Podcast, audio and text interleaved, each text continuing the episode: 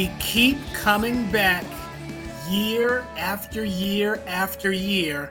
And later in this program, we're going to talk about a comeback that will be talked about for years. High school football continues to thrive and rock here in the Chandler, Arizona area. And we're very happy to bring you the Seatown Rivals podcast presented by BQ Enterprises. What is BQ Enterprises? Very simply, an independent associate of Legal Shield. My name is Brett Quintyne, and I'm joined by two outstanding people. The first one who I'll bring on, he keeps coming back year after year, so maybe he likes me a little bit. And that would be none other than Chilly. And then, of course, we have another guy who keeps coming back. And why wouldn't he come back? He totally loves high school football, and he started this whole thing, and that's Ralph Amsden. Ralph, how are you, buddy? I'm doing good, man. How are you guys? Doing all righty. Ralph, the first thing that I'll ask you, and there's always a lot to ask you, but over the past weekend, the Clemson game got delayed because of lightning and thunder and all that sort of stuff. You're in that area. Were you guys affected at all? How is your vicinity? No, not really. I mean, it's again, uh, I, I found out that yesterday was the end of uh, summer, September 21st. Yeah, Uh, I hadn't even been paying attention because out here in Charlotte, there's not a single it's the same every day. It's like 66 for a low, 90 for a high, sprinkles a little bit from five to seven. There was not one bad day. There was not one hard day. There was not one day that that that that, that I was that I was hating life. The hottest that I, that it has been for me this entire summer was uh, it was 99 degrees at three in the morning when I the last time I was with Chilly and boarded a flight back here, uh, and that was in Phoenix. And so it's pretty chill out here all the time. We're so far inland that it's that that the harsh weather doesn't really come, or at least it hasn't in the in the five six months um, that that I've been out here. And even then, like when there's lightning and stuff, yeah, a lot, a lot of stuff gets delayed. But for the most part, a lot of the, the, the delays that are still happening around these parts have to do with uh, COVID putting off high school football games and stuff like that. And Chilly, you always got something interesting going on from week to week. What's new with you?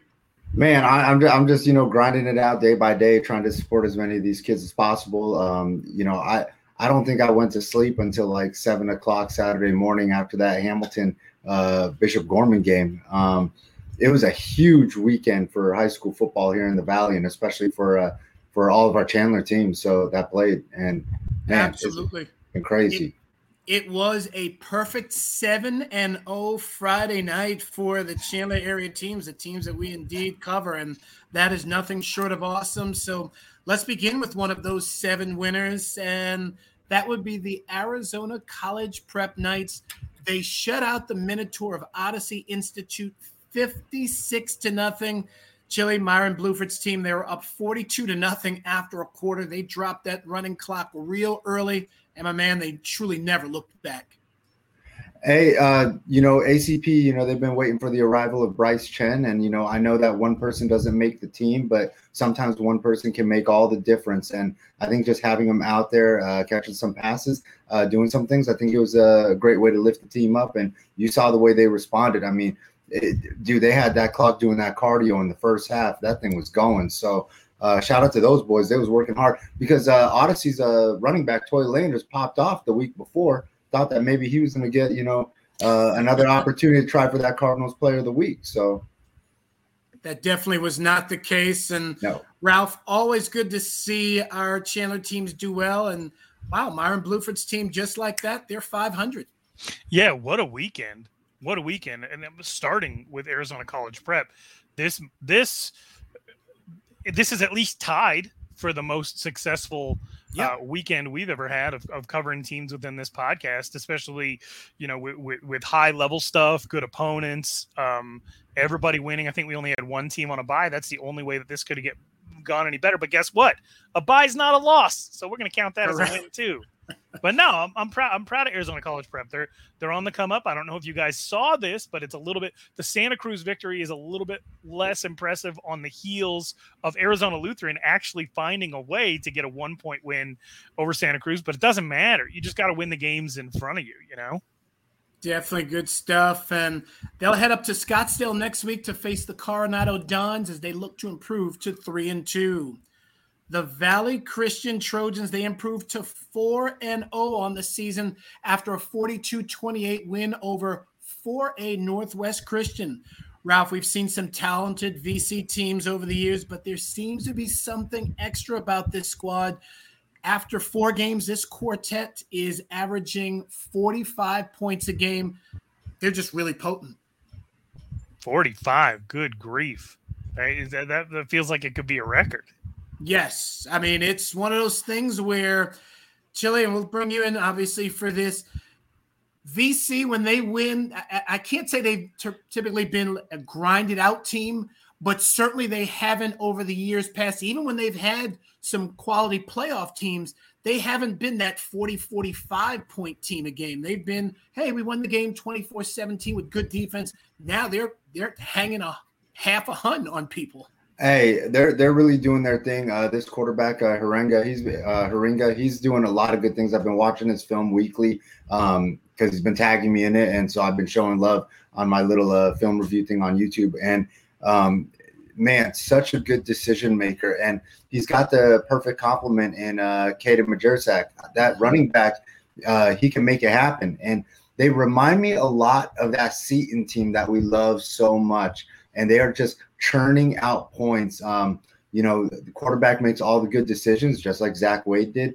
and the running back can do a lot of special things, just like Antonio Camp- Campanella did. And they're tough on defense. Justin Rieger is uh, making all the plays, sideline to sideline, yeah, north to south. Let, us give the hey, Rieger update. Let's give hey, he, he got a sack and nine tackles. Nine tackles, hey, and uh, he's he's quick. He's quick to the ball carrier. Um, he does a lot of special things for that defense to make that defense go. And they have the right amount of uh, athletes to sprinkle in there with the Austin Austin Gerard. This kid, um, super talented receiver. I expect to see him uh, probably leading the 3A in touchdowns or at least getting close. But this team will be able to keep up with the Yuma Catholics and the ALA Gilbert Norths. And I cannot wait to watch this war with ACP that's going to go down in a couple weeks on 1015. When do you think the last time that Valley Christian got a win over over Northwest Christian is? I can't. I, I'm trying to I'm trying to rack my brain on this, and I'm not sure that I remember the last time that happened. I know they lost in 2019 when Kirk Sundberg was the coach. It was their lowest output of the season. They lost 17-10. I know they got busted in the playoffs by Northwest Christian in 2018 and in the regular season. I know they got blown out in Jeff Rutledge's last year.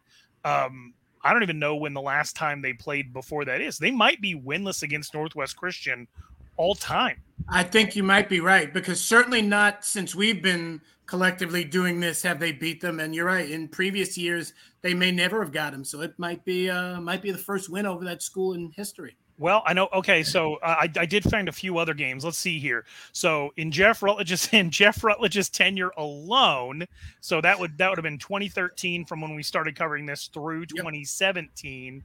Uh, yep. It looks like they lost 45 14 in 2014. They lost 19 13 in 2013. Um, they played again in 2016 and lost 52 to 7. And Woo! then Jeff Rutledge's last year, they lost 49 14. Kirk Sunberg got two cracks at him in his first year, and they lost in the playoff semifinals 27 to 6. And then Kirk Sunberg got another crack at him in 2019, and that was the closest game, 17 to 10, in what was a very, very good season um, in the regular season, especially. And then last year, Jake Peterson's team, I don't think played Northwest Christian. So that, as, as far as I can at least tell, this is the first win in in a really long time. And there is just so much optimism. I mean, I think obviously initially they're just a likable squad and props to also Brian Winfrey, a good friend of the show. He recently had another young, uh, he had a boy actually yeah. a few days ago. So great for him it's a school that we've come to know and over the top love and to see them just handling their business like just like nobody's business on the football field makes it even that more special this is a very very good team and Brett, you're probably going to get the chance to cover them when they play in the state championship game, right? I'd love that opportunity, and let's see if both of those uh, fruitions uh, come to play. So yeah, and I, I, I, did. I, I want to make sure that I correct the record. Valley Christian beat Northwest Christian eight out of nine times from 2003 to 2010.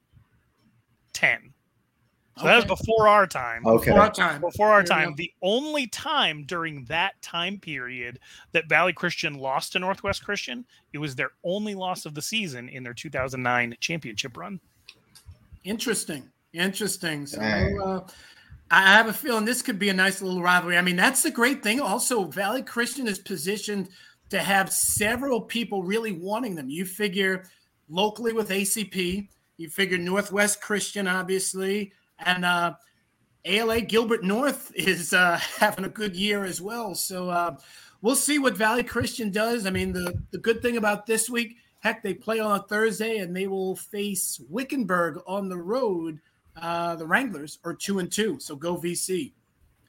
Moving up to the 4A conference, the Seton Catholic Sentinels. While they outscored Ben Franklin 51 to 48 to improve to two and one. Chilly, we've talked a lot about Mikey Castro. We all have since day one, and he certainly got it done. There's no doubt about that. But there seems to be another Mikey in town. Chilly, take it away, Mr. Williams. Yeah, yeah. Uh, Mikey Williamson uh, did his thing. Uh, you know, he he made all the big plays that he needed to. Uh, had like 160 yards receiving and uh, three touchdowns. Uh, perfect complement to what Mike Castro does over there. Um, you know, and they're fi- they're finding their groove. I did not. I honestly did not expect uh, this game to be that high scoring. Not 51 to 48. If you would have told me the over under was at like 90, I would have definitely taken the under because uh, the way Benjamin Franklin, like like I said last week, kind of lulls you to sleep. Yeah, with their offense. So um, you know they found a, they found a way to you know get get Benjamin Franklin running. Um, you know I have some concerns on Seton's defense, but offensively, hey, they've shown that they can uh, get that output going. Um, Williamson, as long as he keeps doing stuff like this, this team could make a nice little run in the playoffs. Maybe grab, you know, maybe steal one game and compete in another. Absolutely. Eight catches, as you mentioned, for over 160 yards. That's terrific. This team continues to score 29 points in the opener, 35 points in game two, and now 51 in their third game. And Ralph, as Chilly mentioned, yeah, defense might be the concern as they have given up 95 points, Ralph, over the last two games. But hopefully, Pete Walheim can right that side of the team as well. Yeah, and I think I think that um, they're probably more concerned about you know that they're yes they are giving up points, but you know offensively they feel like if they play up to their capability, that gives their defense time to catch up. I know that Mikey Castro last week on our show talked about the fact that they, that where you could say they gave up a bunch of points to Deer Valley, but at the end of the day, as an offense, he said that they kind of blame themselves for putting Deer Valley in a position to close that to, to, to give them a big swing because they turned the ball over in the red zone, eh, which created a, an opportunity for a 12 point loss instead of a narrow win. Um, th- that is something that they're going to need to get fixed up. But you know, Chilly was talking about last week being worried that um, about how tough the road was forward for Seton Catholic when they didn't get that Deer Valley win. And I don't know if we went into this weekend with the expectation that they would beat Benjamin Franklin. So I'm sure Chilly would agree. This is this is an enormous win. I definitely would say that. And yeah, Chilly. Uh, let's even talk about their their next game while we're kind of while we've got it on. They had the Casa Grande to take on the unbeaten Cougars, and that is a serious road test. And I think you guys are right that yes, I did not expect them to defeat Ben Franklin, and that's not necessarily a knock, but great victory. But yeah, they, it's uh, schedule continues. They they weren't. They, I love Seton. I want to I want to preface this. I love Seton. I think Mikey Castro is great. I like what Walheim's doing over there. I love uh, Coach Can- Canez, uh, the OC uh, receivers coach over there. Um, but they weren't able to contain the athletes from uh, Deer Valley. They weren't able to contain the athletes from uh, Benjamin Franklin. I have big concerns about how they're going to try to bottle up uh, previous Cardinals player of the week, RJ Keaton. And on top of that, there happens to be this 2022 quarterback named Angel Flores, who is quite the flamethrower over at Casa Grande. It, it's going to be tough. It definitely will be tough. I'll say this though, one good thing, and no, I, I definitely agree there the 54 points or the 51 points they scored, the most that they have scored in a contest. And you know, I love numbers, not since they defeated the Peoria Panthers three years ago on the road in the playoffs when they outscored them under uh, Coach Churko, Mike Churko, who's now an assistant with the Tampa Bay Buccaneers. So hopefully they can score some points because obviously they're going to need it against that Casa Grande team. That's for sure. And uh, uh, a reminder: Jake Barrow, Seton alum, coming home. Ah, very true. Very true. Let's jump up to 6A now. And the Casteel Colts, they were off this past week. They're one and one on the season. They'll head over to Ahwatukee to face the two and one Mountain Point Pride. Hey, I got a question. Now, I know that they were off, and I know a lot. I know some of these kids went to the Hamilton game.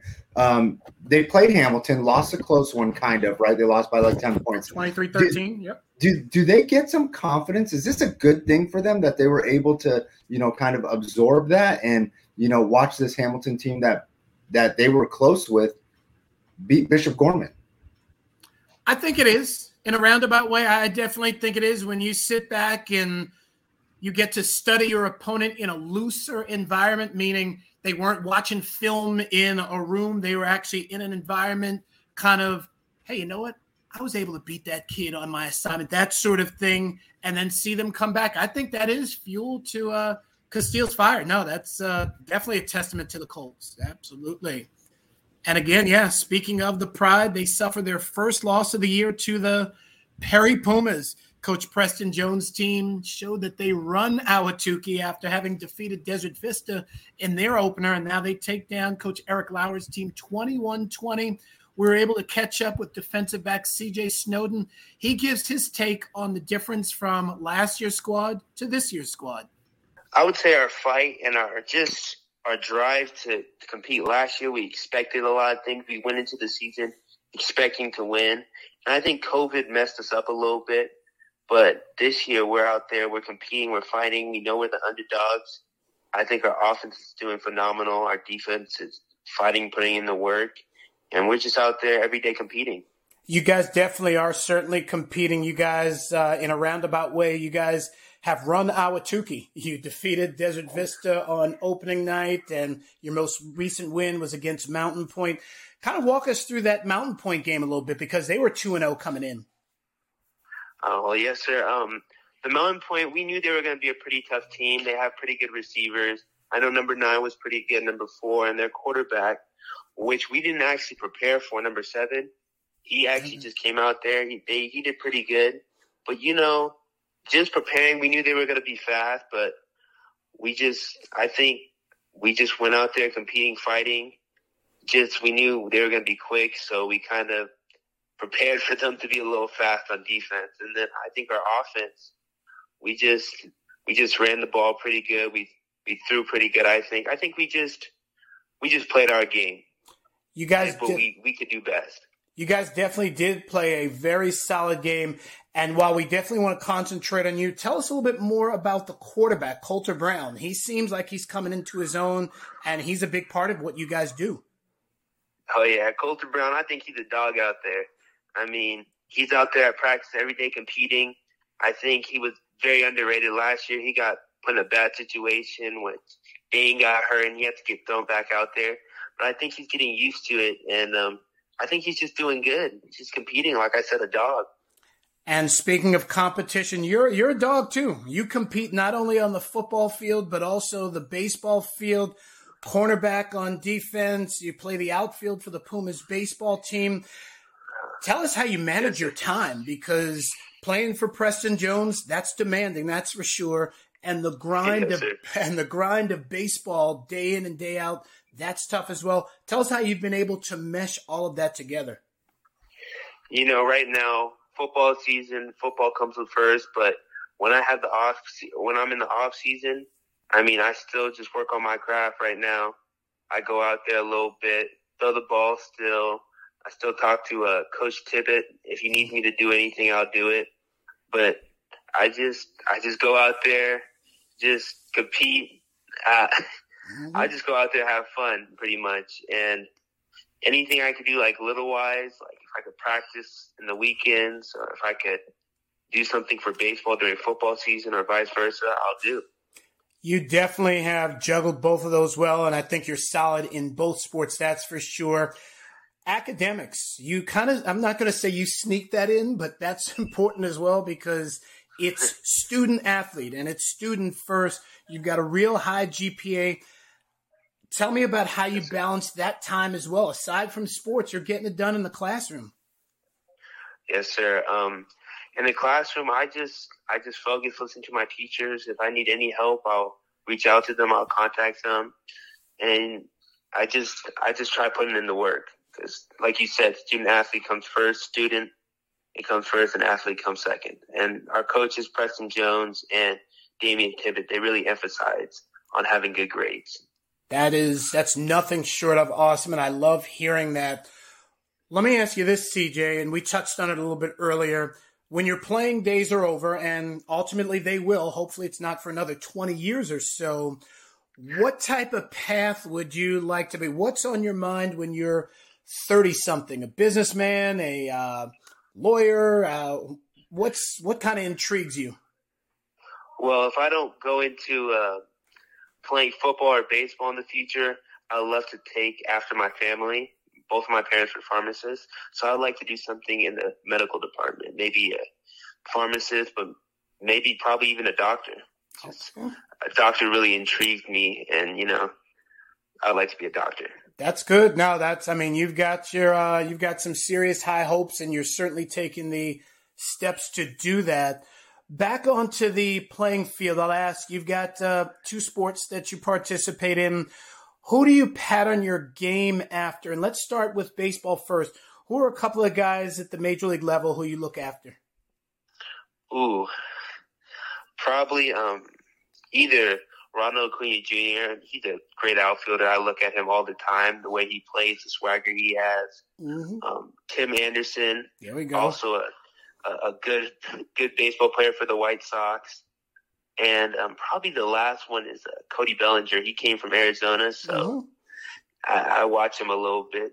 Okay. See how he plays. Definitely, you mentioned three solid guys there, That's for sure. And how about on the gridiron from a uh, defensive standpoint? I'm guessing probably some of your favorite players are on the defensive side because you are a DB yourself. Yeah. But uh, yeah, who you well, got? I think the first two that come to my mind easy are Jaire Alexander and Jalen Ramsey. Okay. They're dogs on the field, and I, I look at them, I see how they play and what they do, and I try mimicking that on the football field. You definitely are uh, mimicking some really good people, that's for sure. I tell you, CJ, it has been great talking with you, and we'll certainly talk again, that's for sure, whether it's after a game or, uh, well, it won't be halftime, but after a game at some point, we'll definitely catch up. I appreciate you being part of this podcast. You are a valuable asset to Perry High School. Keep doing your thing, man. Yes, sir. Thank you for having me. All righty. That is CJ Snowden. He is a cornerback and a outfielder for the Perry Pumas.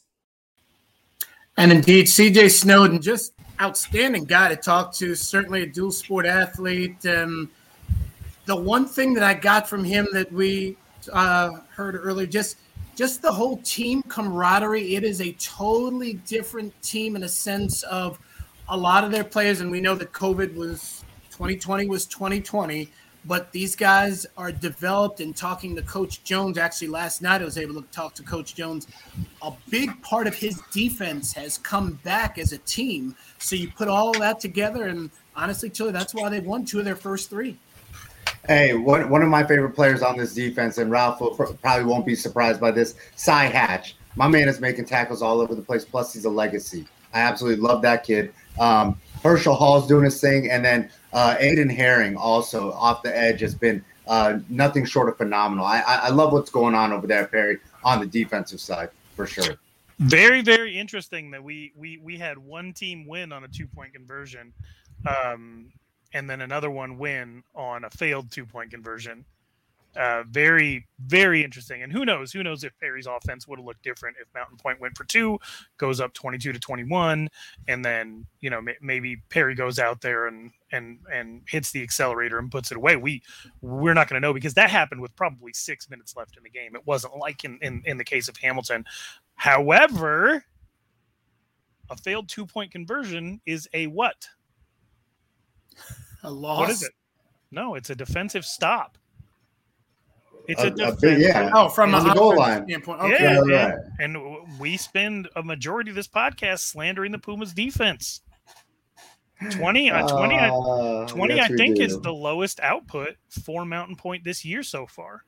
I believe you're right. Yes. No. it's- Mount, Mountain Point also didn't have their starting quarterback playing most of the game. Just to be fair, Hey, just to be fair, just to be fair. Hey, hey.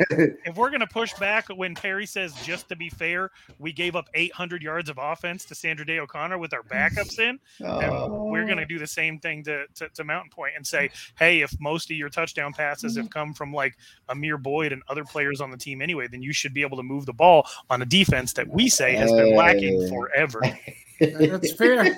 Now, good for the. It feel, this feels like the good old days of the Seatown Rivals podcast, where we are talking about a Chandler team getting a win over Mountain Point. Only, I think we have a decent enough relationship with Mountain Point now, where we're not going to get uh, ten thousand hate tweets for even bringing it up in the first place. This is very true. I definitely agree. And props to Preston Jones' team and congratulations to the Pumas. They'll head to Queen Creek on Friday to take on a Bulldogs team that is 2 and 0. The Basha Bears, they're now 3 and 0 after a 37-12 win at Brophy, excuse me, over Brophy. The super sophomore quarterback Demond Williams Jr. He's impressive. But what impressed me most from Friday's win was his ground game 113 rushing yards and three touchdowns. Another one of those sophomores, Darren Dodge Stringfellow. He had himself a night with 137 receiving yards on just five catches. Chilly, this is some serious weapons from top to bottom on that roster. Yeah, you know what? You know what's crazy is uh, I talked to Demond on um, Wednesday at the Brophy Basha freshman game, Freshman game. and he he literally told me that he literally told me that Stringfellow was going to be next. He was going to be one of the next guys to look out for. Um, man, th- this sophomore class has uh, contributed a lot to this Basha success, and um, you know, Demond Williams. Demond Williams showing how thready he is on the ground. You know, um, those, those hey, he he was big. He was big in this game. Uh, Brophy's got some dudes. Power five kid up front. Uh, Mhm. Power five kid in the secondary. Uh, this this Basha team, you know, it might be time to start using this big thick sharpie and putting them in the uh, open. I'm I'm all for that, Ralph.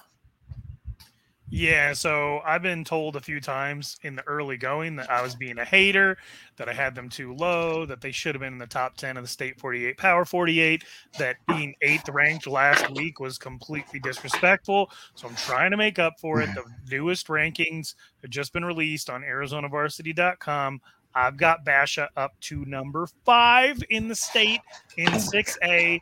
Tell me if that's too high or too low. Too low. You don't even care who's above them, you say too low.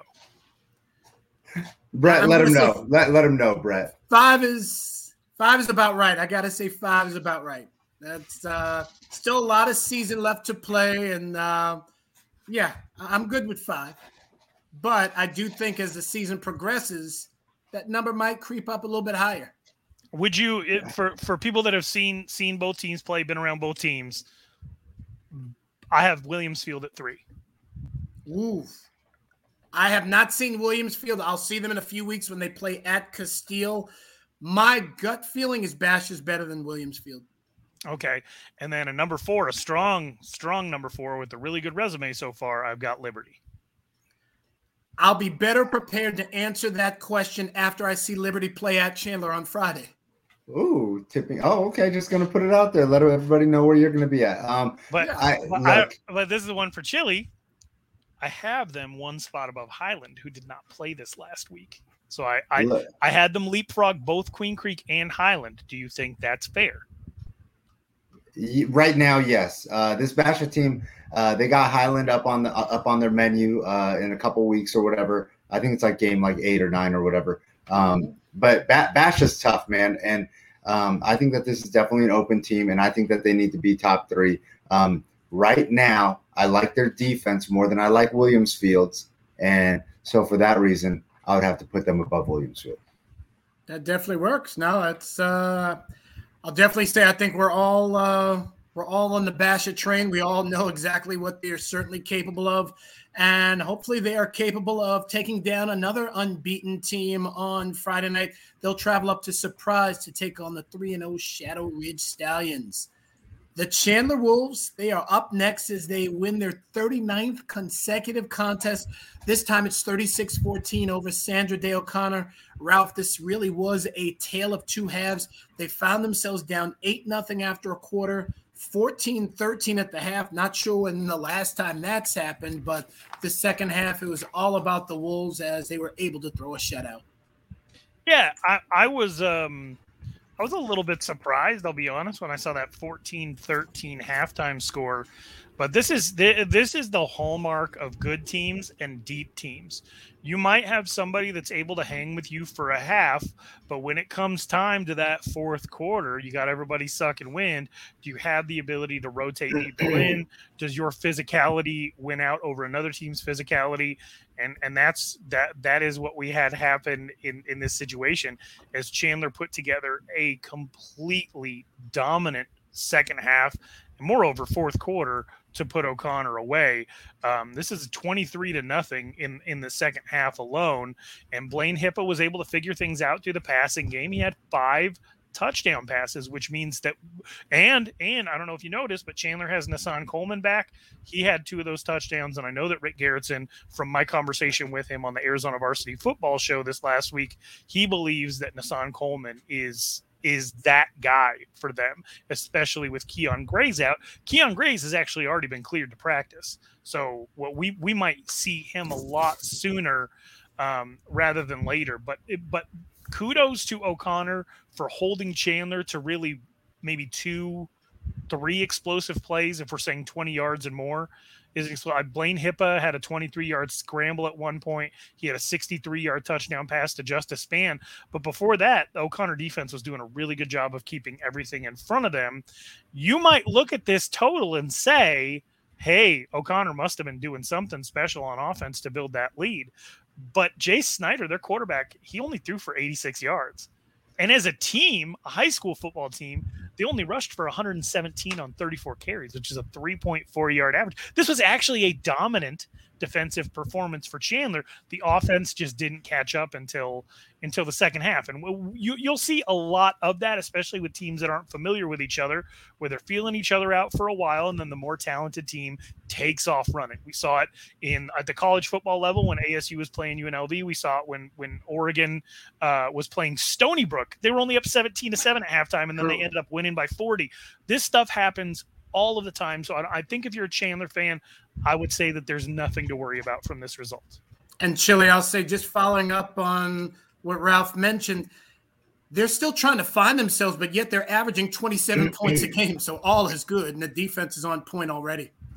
Blaine Hip is a stud. Uh, they got three stud quarterbacks over there, so I don't think like finding an identity there uh, is going to be a problem. I think one of those guys, obviously, it's Blaine right now, um, is just going to cement himself in and do his thing. I think where they're trying to find an identity on offense is, is the running back position. I've been saying this for weeks. Uh, they got to find somebody that's going to decide to fight and push for those 150 yards a game that we've grown so accustomed to seeing from a Chandler back. Now, I understand running back by committee and all that stuff, and everybody's going to chip in. But at some point, somebody has to separate themselves and say, hey, I'm that threat. But defensively, I'm a fan of that in a sense that, yeah, I like to see one guy being the leader. Yeah.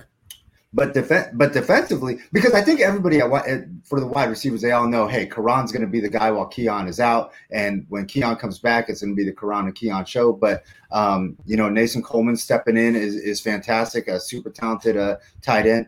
Um, defensively, though, I love this uh, quote unquote like no name defense that they got. Uh, people don't really know all these guys. Let me introduce you to my guy Blaine Morning, super talented safety over there. I I've been waiting for him to get this opportunity. I'm always waiting for one kid to get that opportunity to shine. Um, across the state, it's kind of been Zach Wren, the quarterback for Pinnacle, but here in Seatown, it's been Blaine Morning part of the super talented 2022 class that has never lost a high school game that they've competed in undefeated on the freshman level, and then last two years on varsity. Travis Roberts, Smitty, um, those boys on the corner on the islands, Frankie Morales. Nobody seems to be talking about these guys. Devin Dunn, uh, Dominic Hanger, uh, Wheaton, um, Johnson, Isaiah Johnson.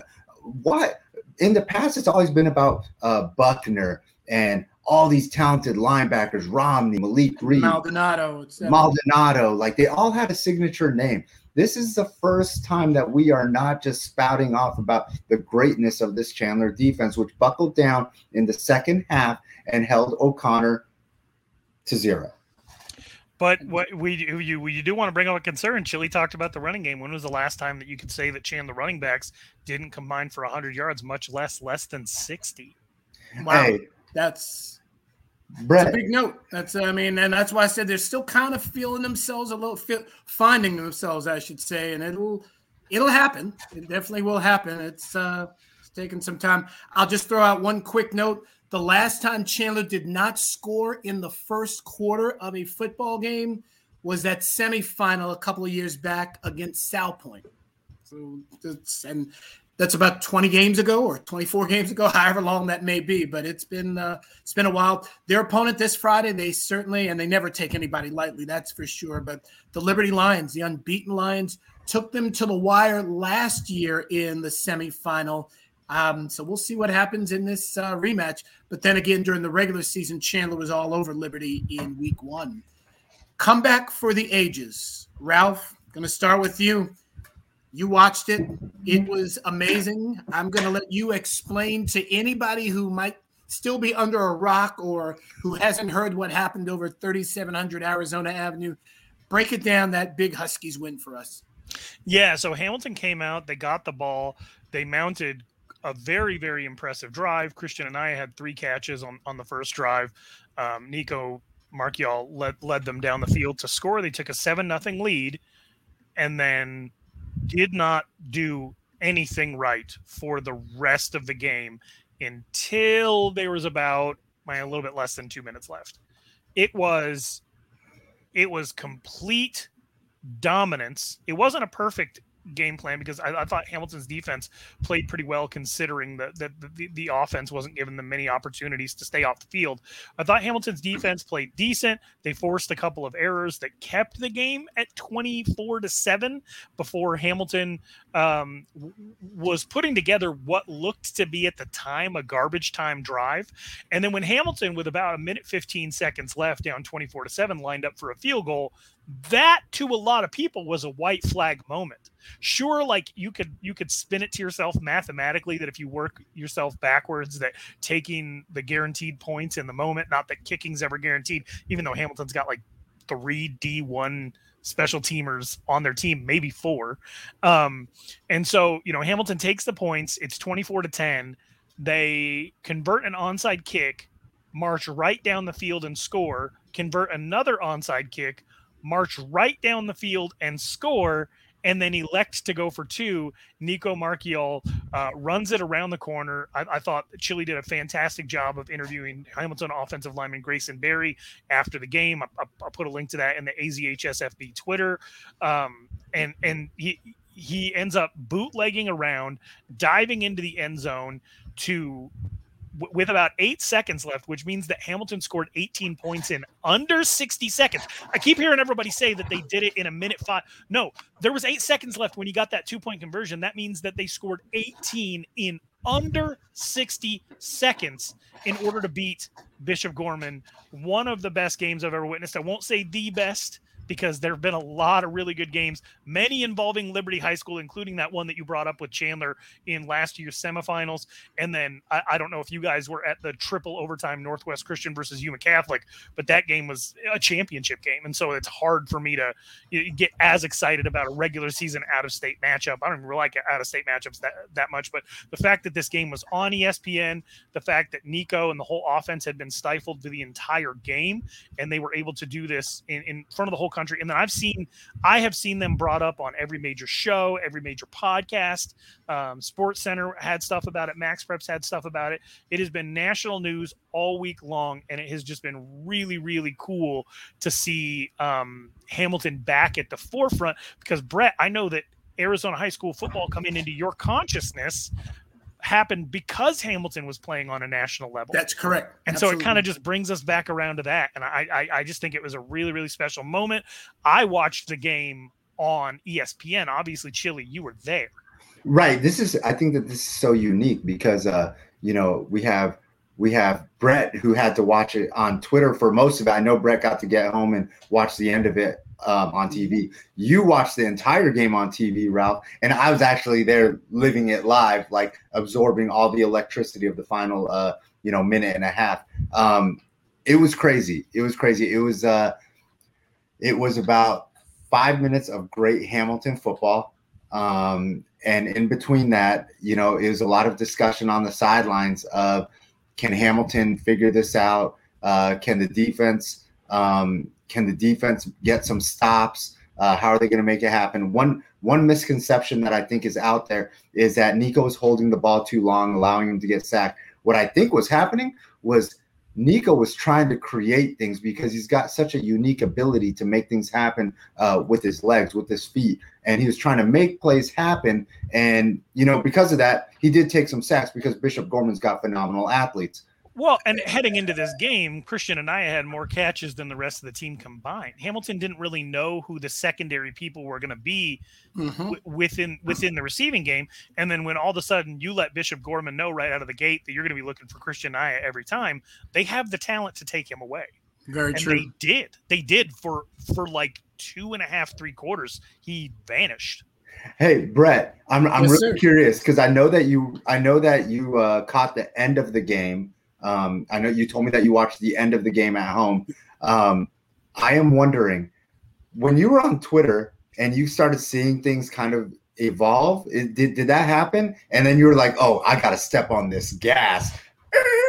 like, how did it, it go? Well, I tell you what was kind of the crazy thing is, so I was actually on the phone with Mike Gross on the doing a Friday night spot, and he actually told me he technically spoiled it. So I was aware that there was something starting to brew, but he actually was the one who told me it was official.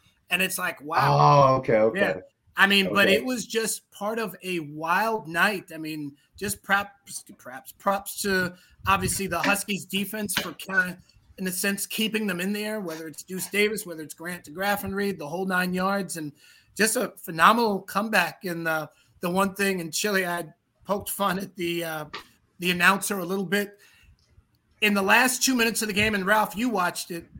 He must have said in some way, shape, or form that Marchiol is going to West Virginia 20 times. I mean, it's yeah. Uh, okay, so so the criteria for ESPN to broadcast a high school football game is they want you to have offers because they know that the layman is only going to tune in if you mm-hmm. can make that link. And so they didn't do a whole lot of talking about any players that didn't have offers, and they bring up offers constantly because what they're trying to do is make it relatable to somebody who isn't like us, fully right. invested in high school football. That stuff used to really get on my nerves, but I just moved to North Carolina, and I got to tell you guys, I have no idea what the heck is going on anywhere ever. I don't know who the good coaches are. I don't know who the good programs are. I don't know where I would go to a game on Friday night if I was going to go to one. I don't know how their local association works, even though I know it's always embroiled in legal battles and the state's trying to take the the the, the power. It'd be like Doug Ducey stepping in and trying to take away the AIA's power. Like that's what's going on out in North Carolina, and that's what made me realize that we've all been so steeped in high school football for the last ten years that we just aren't around around very many people who who have limited to no information. And all of a sudden i'm the new guy and high school football has been a large part of my life for the last te- a uh, decade and i feel super lost. And so i can have a little bit more sympathy for the fact that when a high school football game's on television they're trying to keep viewers interested by saying like hey this guy is going to play college football. You like college football right? This guy's Absolutely. a college football player. But at, at the same time i would have liked to see them talk a little bit more about some of the players who were who were who were standing out in the moment. They very much stick to the storyline of like quarterback is a big deal, correct, and then anybody else with an offer is a big deal. Other than that, I feel like they did a pretty good job uh, covering the game. I did get a really good laugh when they were talking about Nico throwing up on the ball, yes. because the fact that they caught that, and it's one of those things as a broadcaster, Brett. What would you say something if you were in that I, I don't know. I you, don't you, you, uh, you, you, you have to, you, Brett. Yeah. You would have to. I mean, because... it's one of those things. If the camera's right on it, well, yeah. the camera, the camera didn't really catch it, and they never went back to it. And so the fact that they brought it up was like, wait, what's happening? And then you had to find out on Twitter afterward. Yeah. Chilly, I have a question for you because most of what I saw online in the immediate aftermath of the game was people that I follow on social media who had gone out for the game and left after the third quarter. Oh wow! I saw probably 20 to 25 people saying, What the hell was I thinking? Did you see Hey. people kind of heading for the exits? Yeah, pe- people Okay, so started you- filing okay. out. People Oh. started filing out. The student section started emptying out at around uh, uh, the end of halftime and stuff. oh, Uh, that's terrible. no, it, it was crazy. The, the game looked very, very uh, one-sided ish. Um, and look, th- those boys fought hard. Um, I really want to shout out uh, the Davis brothers. I know they're not really related, but Chandler Davis and Deuce Davis. Um, they took up a lot of attention from Gorman, which allowed players like Alex McLaughlin and um, Timothy Weddle to step up. Those boys had like 30 tackles between the two of them. Um, Cooper LeDuc, the kid that recovered the two onside kicks. Hey, th- these boys That's really big. need some juice. Two onside kicks.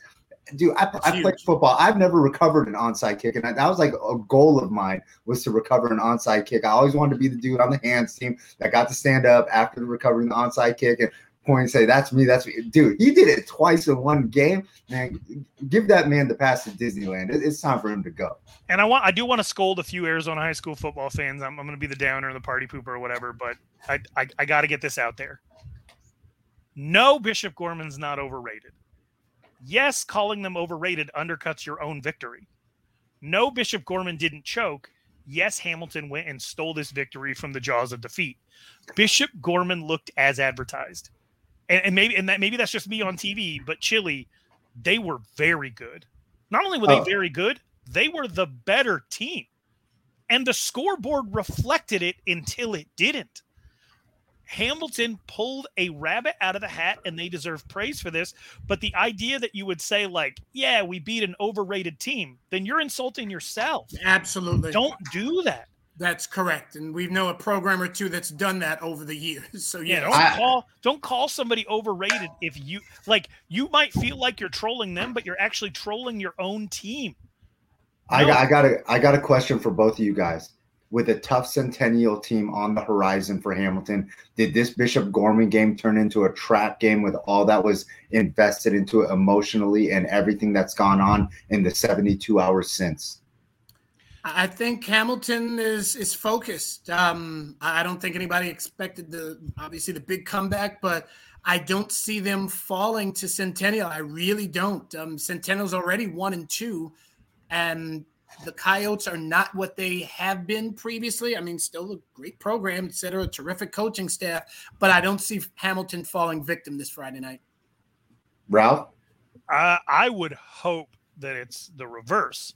I would hope that a lot of because you talked about this for years that Hamilton needs to know what it's like to be Hamilton because those players weren't coming back during the Belles era. There's nothing against Belles, but you talked about it at length. Those players weren't coming back to impart the wisdom and pass it down from generation to generation. That was just expected that the coaching staff was going to impart that there wasn't a lot of alumni support and there wasn't a lot of connection between the coaches and the graduated players to hold Hamilton accountable to continuing to be what it once was. Now they've had a taste of what it actually looks like. Everybody around the program's excited. This is the time to buckle down and realize that your hard work is paying off. Uh, Okay, now I got one last question for both of you guys. I, I want to know what you guys think. Can Hamilton bring the national title to Arizona? Because you got to think if they run the table, they will beat a quality Chandler team that will probably be top 10 by that moment. They will have to go through probably Chandler again or a tough Saguaro team that's going to uh, be very highly ranked, a Basha team that's probably going to creep in there possibly. Can this Hamilton team bring a national championship to the state of Arizona? I will say yes, but it's obviously in the hands of Max Preps. Maybe Hamilton finishes number three, obviously being optimistic. Or number two, is Hamilton capable of running the table? Yes, they are. Do they finish number one in the nation? That's something the Huskies can't control. No, they can't. And that's just that, that because it's a few guys in a room ranking these teams and they care about offers and reputations just as much as those ESPN broadcasters did. And so what Hamilton can do is they can hope that Chandler wins out and that their only losses to Hamilton. They can hope that Saguaro wins out and the bracket works out so that Hamilton has to go through Saguaro as well. And then they also have to hope that Bishop Gorman doesn't lose again and they have to hope Mhm. that Cherry Creek doesn't lose again. And Sierra Canyon's not going to give Saguaro that boost because they've already lost maybe one or two games. And so if all of those things work out, then I think Hamilton's probably in line for a top three spot. But I'm telling you right now, those guys at Max Preps, and there's uh, nothing against them. Anybody who votes in that, they don't see all these other teams, and so they're going to roll with the team that has 45 Division One recruits on it. It's going to be Mater Dei or something like that. No matter. Hey, you, you, you know, I think I'm we're saying the Twitter. same thing. It's oh, like Oh, I know you Hamilton will. control what they can control, but it's ultimately in the hands of Max Preps. And we are at the 50 minute mark. Chilly, I know you got a crazy schedule today. Ralph, always good seeing you from a distance, but it feels like you've never left. And hopefully, everybody has enjoyed the Seatown Rivals Did we lose him? podcast presented by BQ Enterprise. Bye. Bye.